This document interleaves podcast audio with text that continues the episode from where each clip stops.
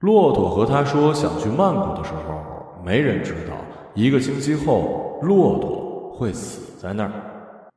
那天晚上，曼谷市中心的四面佛发生了一场突如其来的爆炸案。骆驼刚好在那儿，可能是路过，可能是去拜佛，可能也是在等人。总之，那一分钟，那一秒，他刚好就在那儿。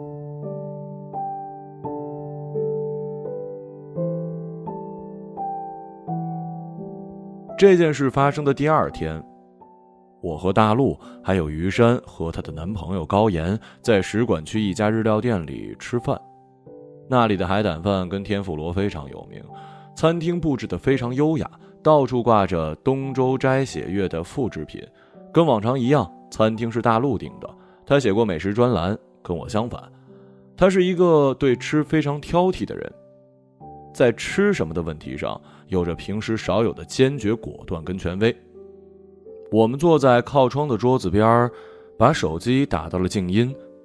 餐厅外的小花园在阳光的照耀下一派生机，参差的植物绿荫跟红色的太阳花，仿佛精细手绘的舞台背景。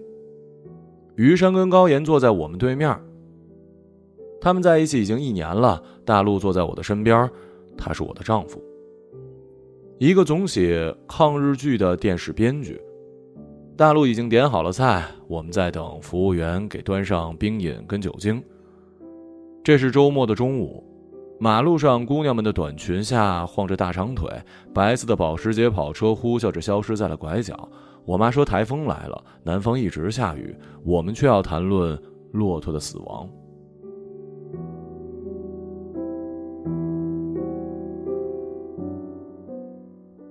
我给王雨佳打电话，帮同事咨询一下孩子生病的事儿。好死不死，我忘了手机前一天摔坏了，还没去修。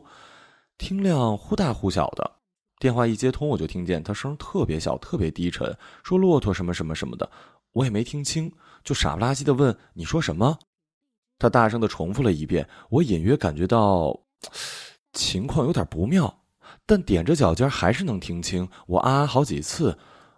王雨佳很无奈的在电话那头扯着嗓子说了两三遍，最后我才听清，骆驼出事儿了，死了。我当时就傻了，破傻逼电话。于山说着，眼眶跟鼻尖开始有点泛红，他伸手从桌上的纸巾盒里扯出一张纸，在手里团成了一团，紧紧的攥着。后来我们在微信上说了一会儿。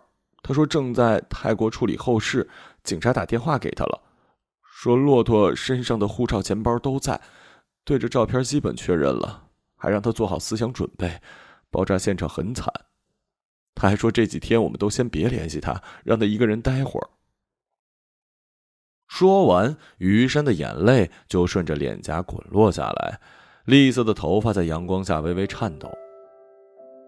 昨天他在电话里告诉了我这件事儿。挂了电话，我马上上网搜起了这起爆炸事件的新闻。现场的照片一片狼藉，被炸裂的各种建筑物碎片，有人趴在了满是鲜血的地上，仿佛刚刚经历过一场战争。有二十二名死者，其中有两个倒霉的中国人。我没办法相信其中一个是我认识的骆驼，脑袋嗡嗡作响。震惊之后，我感到了一种从来没有过的愤怒。这个世界居然他妈的这么不靠谱！为什么这么好的人只坐了两个小时的飞机就再也见不到了？为什么他只有三十岁，没干过什么坏事？但现在我说一遍他的名字，就觉得时间会停滞下来。我转过头去看大陆，大陆跟骆驼很熟，有一阵子他们常常连网下棋。此刻他看着窗外，眼镜片上反射着模糊的光。脖子侧面有几道深深的颈纹，像是树干的年轮。我也不知道他在想什么。昨天知道骆驼的事之后，我们俩坐在沙发上发呆，直到屋子里完全暗下来，什么都没说，然后走进自己的房间，关上门。我在电脑上又看了一遍《海街日记》，睡前大陆来敲门说晚安，我提醒他别忘了一早去社区中心办社保卡。然而现在我却有一点恍惚。我突然想，大陆如果有一天也像骆驼一样突然的离开，然后我呢，是伤心到沉默无语，还是一遍又一遍的向人哭诉？张大陆这个人不存在了，他的名字变成了灰色，所有应对的账号号码都没有了任何意义，这怎么可能呢？这绝对不可能。高岩轻轻握住了于山的手，于山穿着黑色的低胸 T 恤，头上绑着一条绿色的丝绸发带，他抬起头，泛着湿润的眼睛看着我，睫毛跟嘴角都变得毛茸茸的。黑色的眼线因为眼泪显得有一点斑驳，脸上总有的凌厉也化开了。很明显，我们都很难过，可是不知道为什么又想克制这种情绪。成年人的伤心总是要偷偷的收起来，就像鸟的翅膀要紧紧的贴在身体两侧，才能在陆地上行走一样。于山，我们无能为力，只能接受，这样的事只能用命运两个字来解释了。我觉得自己的声音无比干涩，和于山相比，也许我是一个更加冷硬的人，更善于屏蔽坏消息，给自己制造心理安全区。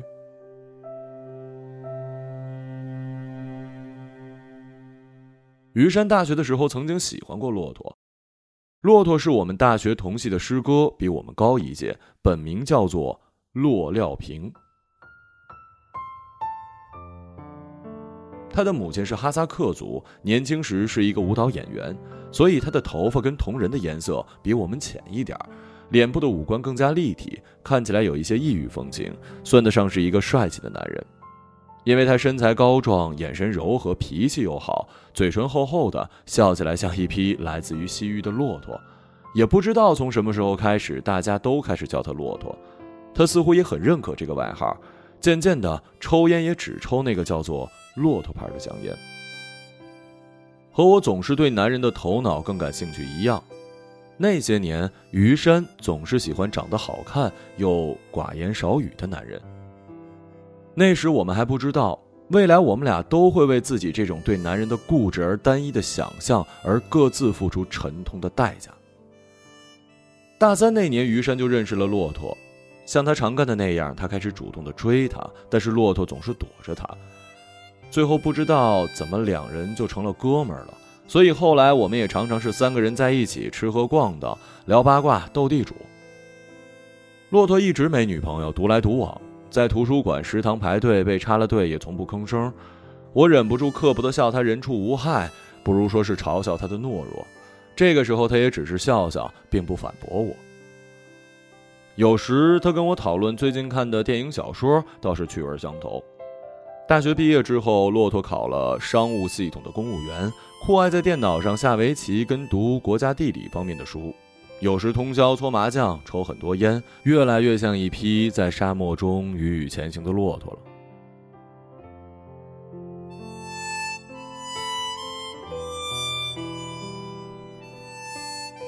而我跟于山呢，则分别杀入了广告圈跟时尚杂志做文案跟编辑。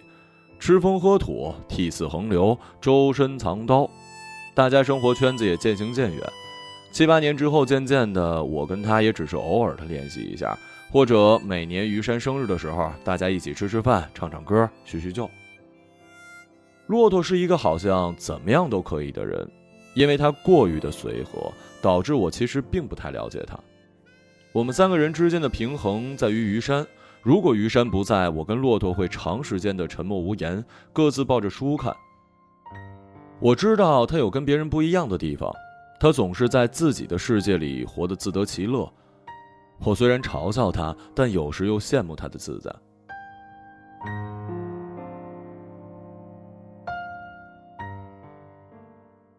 我出去抽根烟。高岩拿着烟跟打火机站起来，他轻轻拍了一下于山的肩，绕过他的椅子走了出去。我也去。大陆对我说着也站起来，他平时不抽烟的。服务生给我们端来了冰凉的清酒，盛在一个蓝色透明的圆形酒器里，还有精致的生鱼片拼盘、肥糯的海胆饭、被粉色透明的鱼子覆盖的寿司。远处传来窗外悬挂的风铃声，是破碎而又动听的声音。我给于山跟自己在小小的白色骨瓷杯里倒上清酒，两人碰了一下，一口喝完。最后一次见他是半年前在望京那边吃饭那次吧。杯酒落肚，余山平静了很多。是，庆祝你升主编的那次。我回。你觉不觉得那次他跟王宇佳看起来有一点怪怪的，说不清，两个人基本没什么交流。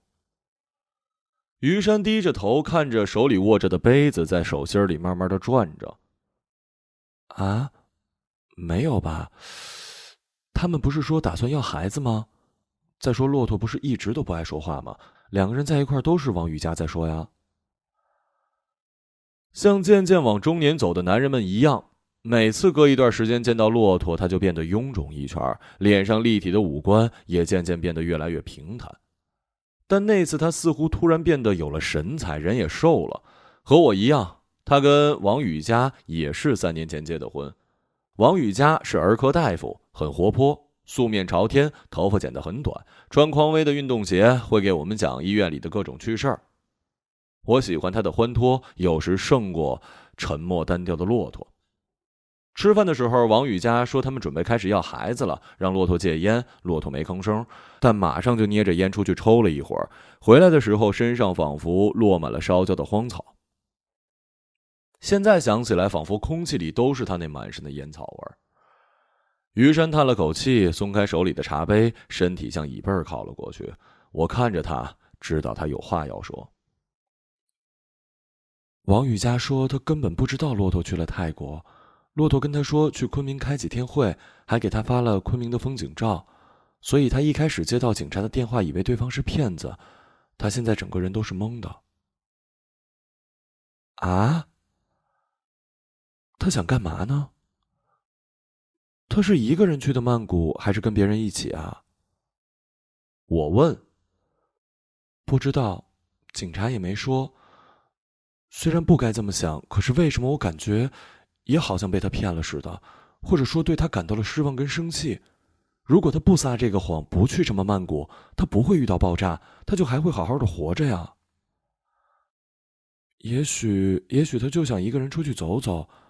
他最近跟你说过什么吗？于山回忆着，摇了摇头。算了算了，为了骆驼。他又一次举起了酒杯。骆驼这个人呐，好像不活在这个世界的体系之内，我简直怀疑我是否真的认识他。我咕咚一口咽下一大口清酒，冰凉的清酒在喉咙里隐隐发热，空调的通风口在嗡嗡作响，曼谷车水马龙的拉差帕松街头。宽街陋巷，丰盛的植物，湿热的空气，马群般的摩托车在街边急速的驶过，带着他们巨大的轰鸣声，让我觉得曼谷更像是一个年轻版的上海。金色的四面佛紧紧依傍着周围的高楼跟通向轻轨的人行天桥，桥上那些去上班跟购物的人低头俯视着佛像和来所求的香客们，佛像比人低。我喜欢这种百无禁忌。在曼谷闷热的七月，我像其他人一样，花五十铢买了一套蜡烛和花环。滚烫的蜡烛油滴在手上，我围着人群，围着佛像，虔诚地跪拜了一圈，把诸多许愿放在了这套神秘的祈求跟巫术般的仪式里。爆炸的那个四面佛一直传说是最灵的，你还记得吗？一三年我跟罗老师分手最低落的时候，也去泰国拜过。我问于山：“记得，所以后来你认识了大陆。”嗯。于山若有所思的望着我。怎么了？我疑惑的摸摸自己的脸，以为上面有什么东西。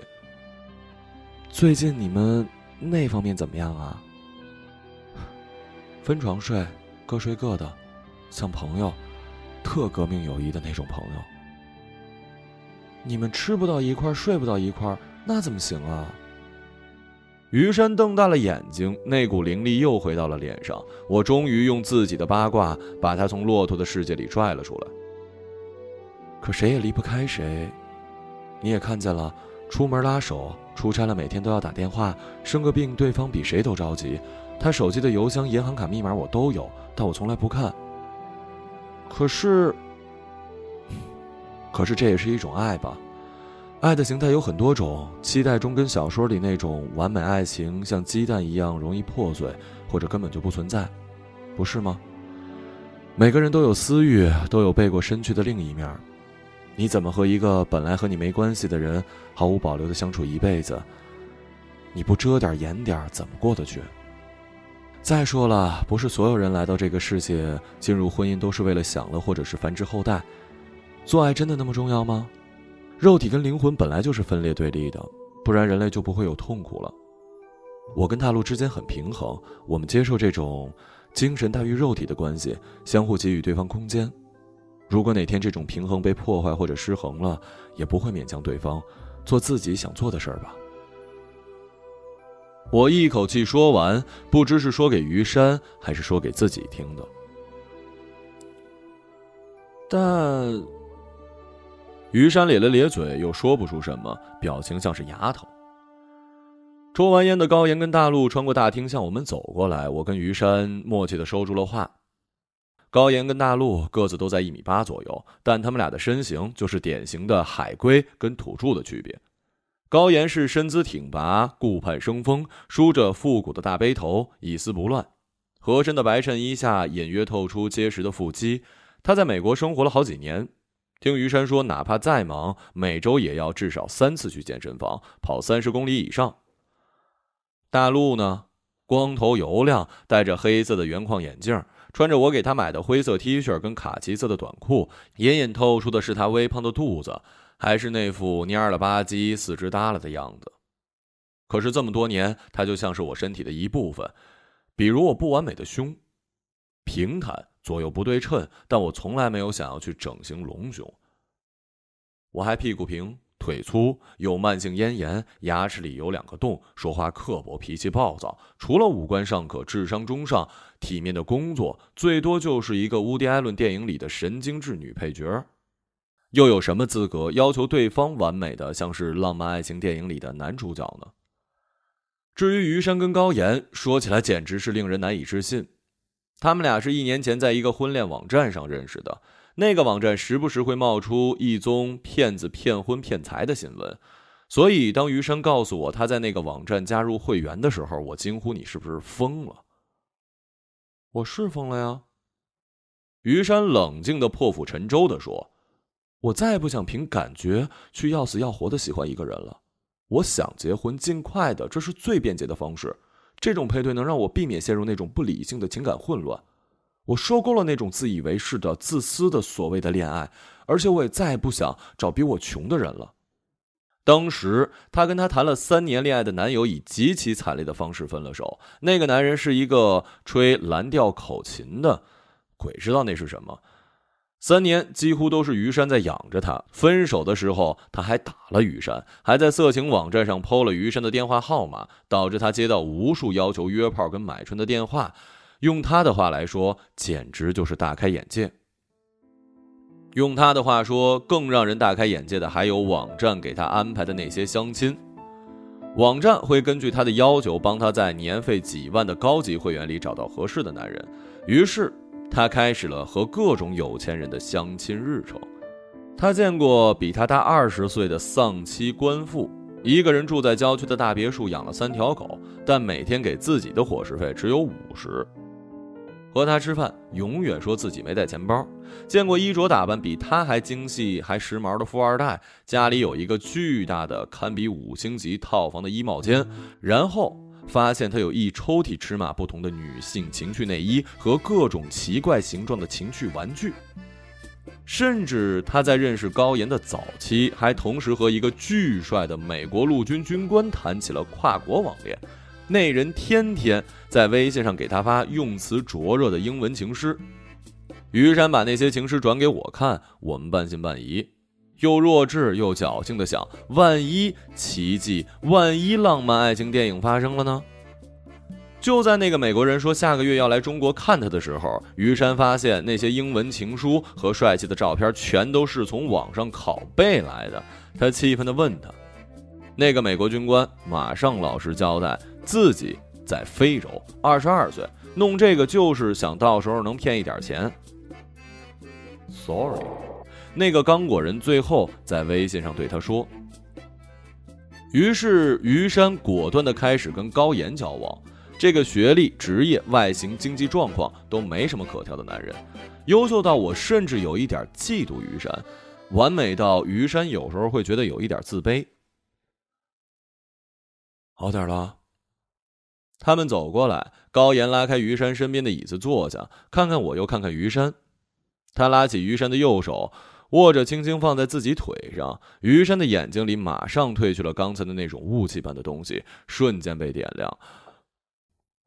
我只好夹了一大块天妇罗炸茄子，低头咔吱咔吱的咬着。大陆一坐下来就埋头看自己手机，还抖腿。该死的大陆啊！我几乎无意识的在自己面前的小碟子里。捯饬着芥末跟酱油，然后把酱油递给了于山，安慰自己说：“和我们的朋友骆驼王雨佳夫妇相比，这些恩爱情仇又算得了什么呢？”我们一起喝了几杯，比平日更一饮而尽，身体像鸟支起翅膀舒展起来。话题渐渐转到了大家最近各自忙碌的杂事跟工作上。高岩酒量很差，脸逐渐变得绯红。我的酒意像整个人被浸泡在了温泉水里的温热感。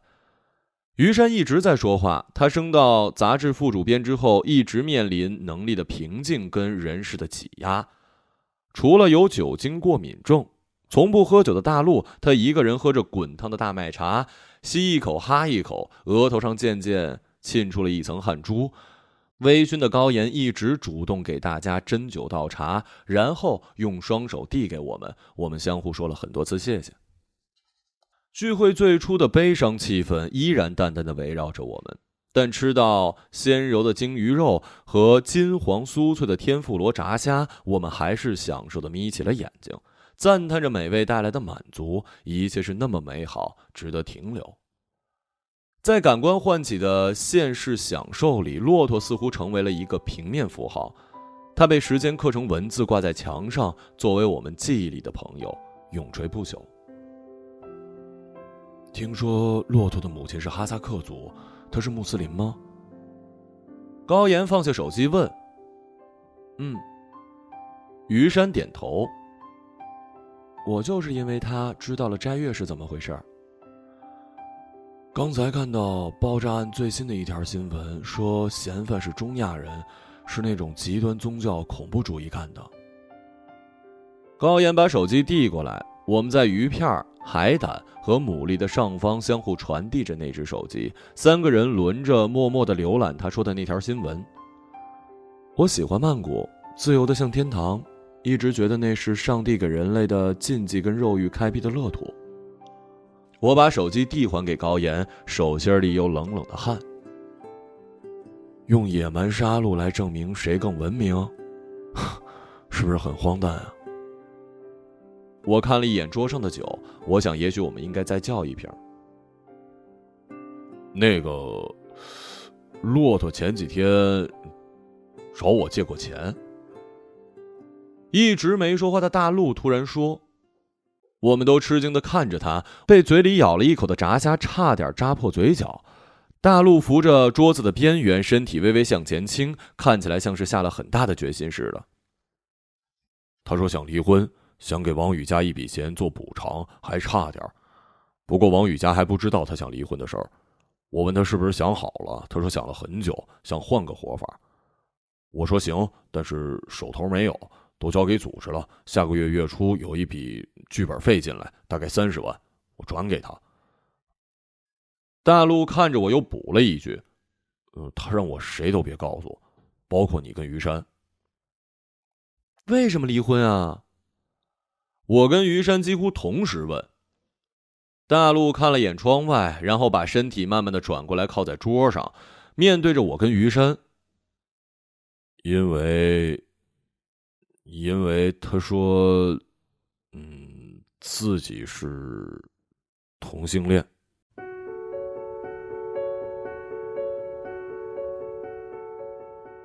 我看了一眼于山，于山也看了我一眼，他脸色煞白。我把视线移开，这样的话，那么很多事儿就明白了。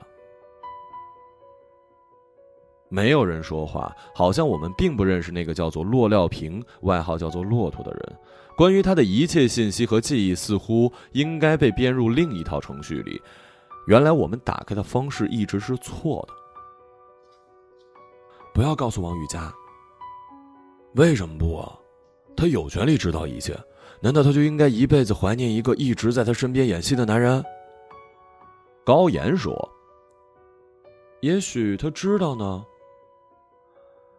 就是知道了也不愿意相信，女人都这样。我不明白，同性恋很丢人吗？你能闭嘴吗，美国人？”于山愤怒起来，突然提高的音量让附近的两桌人向我们这里张望。他马上压低了声音：“不丢人。”可是他似乎变成了另一个人，和我们没关系的一个人。他是 gay，他痛苦，他挣扎，为什么不告诉我？我们是好朋友啊！于山激动的手指轻轻颤抖。而且对于王宇佳，不管怎么着，骆驼他都太残酷了。如果他还活着，我一定会大骂他一顿的。王八蛋！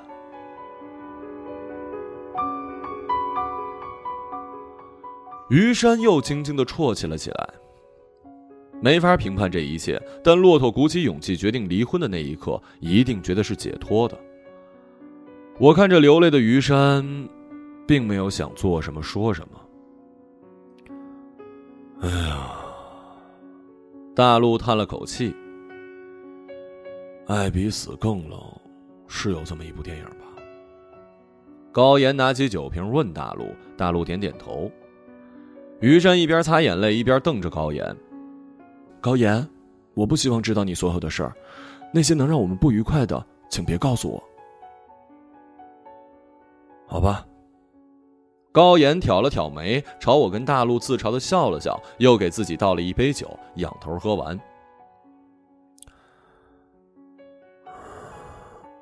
可是我还是想给你们讲一个故事，关于我的。你们知道我是东北小城市出来的。爸妈下岗之后一直在大街上卖包子，弟弟在上中学。我刚到美国的时候很穷，奖学金很少，我还要给家里跟弟弟寄钱。下课之后就去沃尔玛打工搬箱子，周末去中餐馆洗盘子，每天累得跟狗一样。那时候我还有一台湾女朋友，他们家中产，比我情况好，我们住在一起，感情很好，是我那段贫瘠生活里最大的安慰。我甚至想过跟她结婚。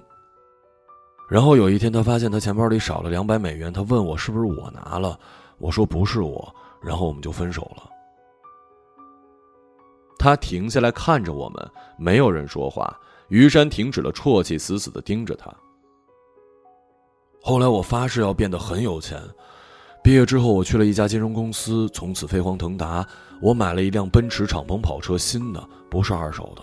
我从洛杉矶开到旧金山，约他出来吃饭。我约在一家米其林法国餐厅，他来了，精心打扮，看得出还是一穷学生，没找到工作，只好继续在一个三流大学读没有前途的博士。吃饭的时候，我只叙旧，他以为我想重修于好。吃完饭，我请他上了车兜风。我开着敞篷跑车沿着海边一直开，然后我在车上问他还记得两百美元的事儿吗？他就突然哭了。我把车靠边停下，说：“你下车吧。”他什么都没说，一边哭一边下了车。我没回头，把车开走了。去年我听说他得淋巴癌去世了。对不起，今天我突然想起了他。高岩低下头的一刻，他的眼睛里有一种击穿自己的痛苦跟绝望。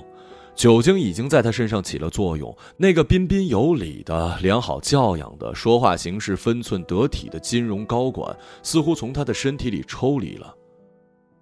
第一次，我在他脸上看到了一种动物般的表情，这让我感到陌生。我看着于山，他有一些不知所措的望着高岩。我想起于山和我抱怨过，高岩什么时候都很有礼貌。但平时微信常常两个人说的好好的，他会突然不打招呼就不再说话，就像他招呼你走到门前，却啪的一下贴着鼻子把门给关死了。你还恨他吗？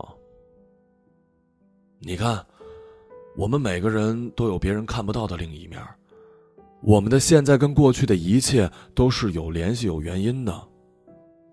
所以，我成为我，你成为你，骆驼成为骆驼。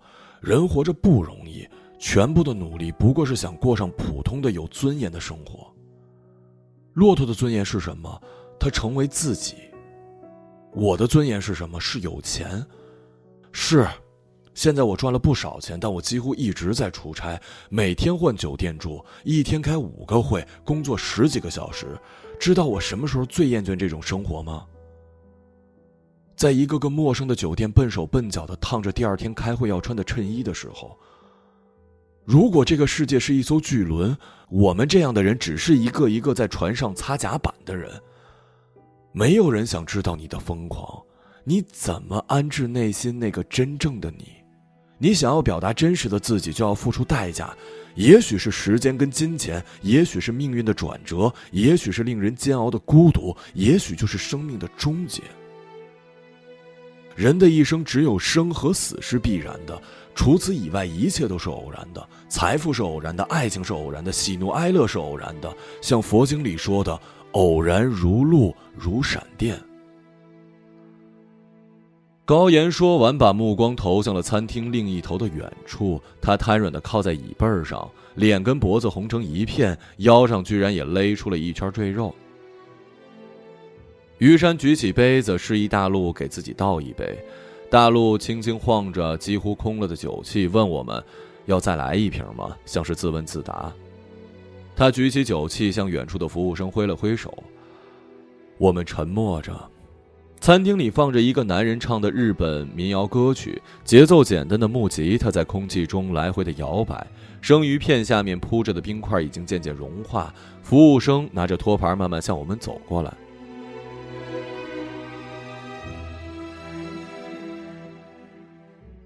回家的路上，我坐在副驾驶上，蜷缩着身体，酒精让我昏昏欲睡。我闭着眼睛，空调的风吹在脸上，但我仍感觉到夏末午后灼热的阳光在我脸上一次又一次的划过。大陆从车后座拿起他一直放着的备用棉毯，轻轻的盖在我的身上。大陆，我努力睁开眼睛望向他。怎么了？没事。我迷迷糊糊的说。他转头看向我，我又闭上眼睛，感觉一双手轻轻的托着我，把我往黑沉沉的梦里拉。那里有一片荡漾的温泉水。我想起去年我读完了托宾的小说集之后发过的一条朋友圈我说那篇讲了两个穆斯林同性恋的小说街头写的真好，我很感动，改编成电影一定会拿电影节大奖。骆驼在评论里问我：“小说集的书名叫什么？”我想起我在曼谷去过的一家脱衣舞男俱乐部，没有女厕。那个眼睛明亮的中国男人走过来，微笑着告诉我可以去后面的酒店。然后他就带着俱乐部里那个笑容最阳光的舞男，一起走向了喧嚣的街巷和深夜的尽头。我看见他的脸渐渐叠着骆驼的脸，他们的眼睛、笑容、牙齿重合在一起，变成那个我认识的二十岁的骆驼，消瘦、英俊，头发微卷，皮肤上有可触碰的温度。我看见骆驼在落日黄昏的逆光里，坐在四面佛边上的长凳上，他和他约了七点在那里碰面，一起去吃晚饭。傍晚有温热的风，他闻到自己身上椰子沐浴露的香味儿。他拿出手机看了一下，七点零五分。他准备给他发一个消息，问他到哪儿了。他根本就不知道下一秒钟，炸弹就会爆炸的。